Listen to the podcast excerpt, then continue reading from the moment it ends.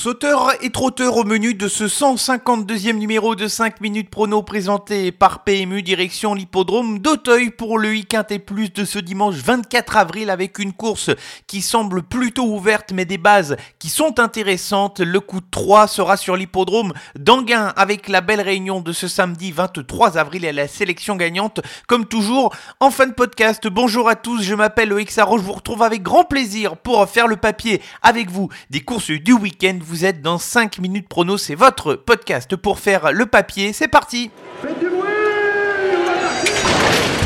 Il s'entre maintenant dans la dernière ligne droite. Faites vos jeux. Et ça va se jouer sur un sprint final.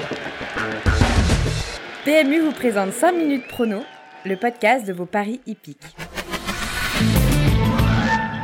Le bilan de la semaine dernière est assez bon, 4 sur 5 pour la sélection quintée. On l'a frôlé le 5 sur 5 puisque mon incontournable West Welcome a échoué de très peu. Pour la cinquième place, ça aurait été le deuxième 5 sur 5 de suite, le coup de 3 est réussi. À la place, on va mentionner la bonne performance d'un poulain qu'il faut retenir et qu'il faut suivre à l'avenir, Jaguar Griff qui n'a pas démérité et qui a fait beaucoup d'efforts durant le parcours et qui a obtenu une bonne troisième place quant à la sélection gagnante. Étoile de Baumé, là aussi une troisième place assez convaincante pour sa rentrée dans un lot où elle a confirmé qu'elle pouvait nettement figurer. Le premier temps fort de ce podcast, il est en Réunion 1, course 3 ce dimanche 24 avril sur l'hippodrome de Teuil. Nous sommes avec les sauteurs ici et c'est le prix Car-Simon qui va servir de support aux enjeux du week-end.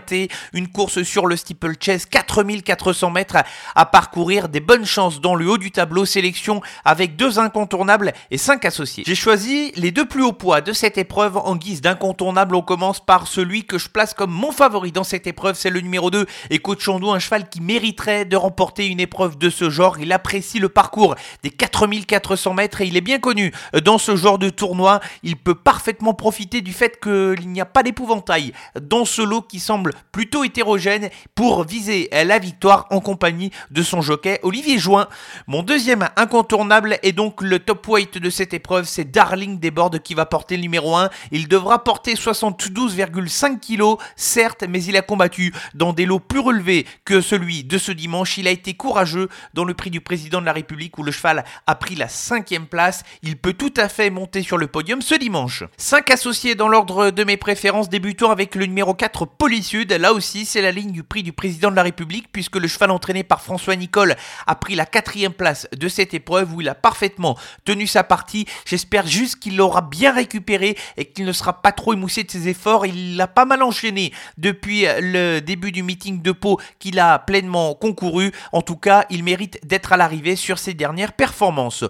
On poursuit avec le numéro 10 à Fortunato qui incite à la méfiance dans cette épreuve puisque ce cheval est un spécialiste des courses sur le steeplechase et surtout il va se retrouver avec un petit poids dans cette épreuve seulement 63 kg. Il n'a pas été ridicule dans les handicaps bien composés dans lesquels il a pu tout à fait concourir. Il est à même de surprendre tout comme le numéro 8 Extravel du Porto qui a été plutôt intéressant lors de ses tentatives à la fin de l'automne dernier. Sa rentrée sur l'hippodrome de Fontainebleau a été honorable avec une troisième place à la clé. Il aura de la fraîcheur. Pour lui, ça va être important de mettre ça de son côté et il sera monté par Théo Chevillard. On termine avec deux chevaux qui seront probablement des outsiders et qui doivent faire leur preuve dans des catégories de ce genre. On commence avec le numéro 13, Shawinigan, qui doit faire ses preuves, comme je le disais, sur le steeple d'Auteuil, mais qui affichait de bonnes performances du côté de la province. Il défend l'entraînement d'un homme adroit. C'est Dominique Bressou. Enfin, on va terminer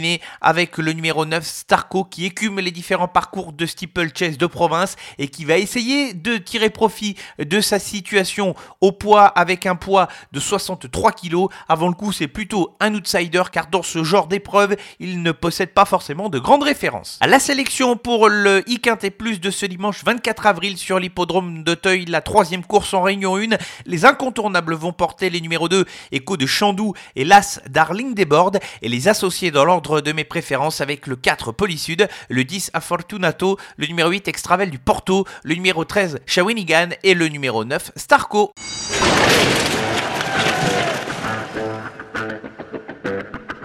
Direction l'hippodrome d'Anguin pour le coup de 3 et ça va se tenir en réunion 1 ce samedi 23 avril avec des épreuves forcément intéressantes, le prix de l'Atlantique en point d'orgue. Mais on commence tout de suite avec la première épreuve du programme et le numéro 3 Easy Boy de Singlet qu'il faut reprendre de sa dernière sortie où le cheval s'est montré fautif. Il avait réalisé ce jour-là une course assez offensive et je trouve que malgré sa faute, il n'avait pas les mérités. Il revient sur un parcours de vitesse où il s'était imposé en faisant impression lors de son avant-dernière sortie. Il a montré des très bonnes capacités jusqu'à présent. C'est son entraîneur Pascal Montulé qui est au sulky, mais ça ne le dérangera pas. Il est capable de s'imposer.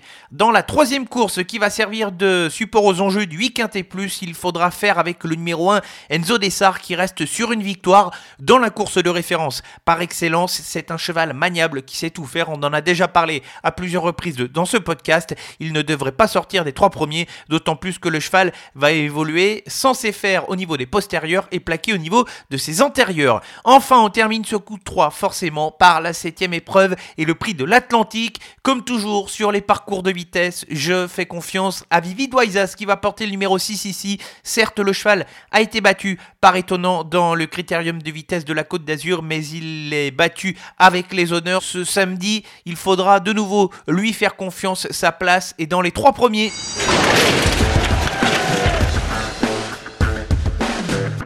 Avant de se quitter, la sélection gagnante, c'est ce dimanche qu'elle va se dérouler dans l'ouest de la France avec l'hippodrome de Cordemais en Réunion 5 qui accueille une réunion pour les trotteurs. Et dans la troisième course du programme, il faut suivre le numéro 3 Féline Mourotès qui n'a pas été trop bousculée l'autre jour lors de sa rentrée sur l'hippodrome d'Angers. Elle s'entend très bien avec Eric Raffin qui la connaît très bien et elle est cette fois surtout déférée des postérieurs. Ça peut jouer sur ce qu'elle a fait de mieux. C'est une prétendante à la victoire, d'autant plus qu'elle a hérité d'un bon numéro derrière les ailes de l'autostart.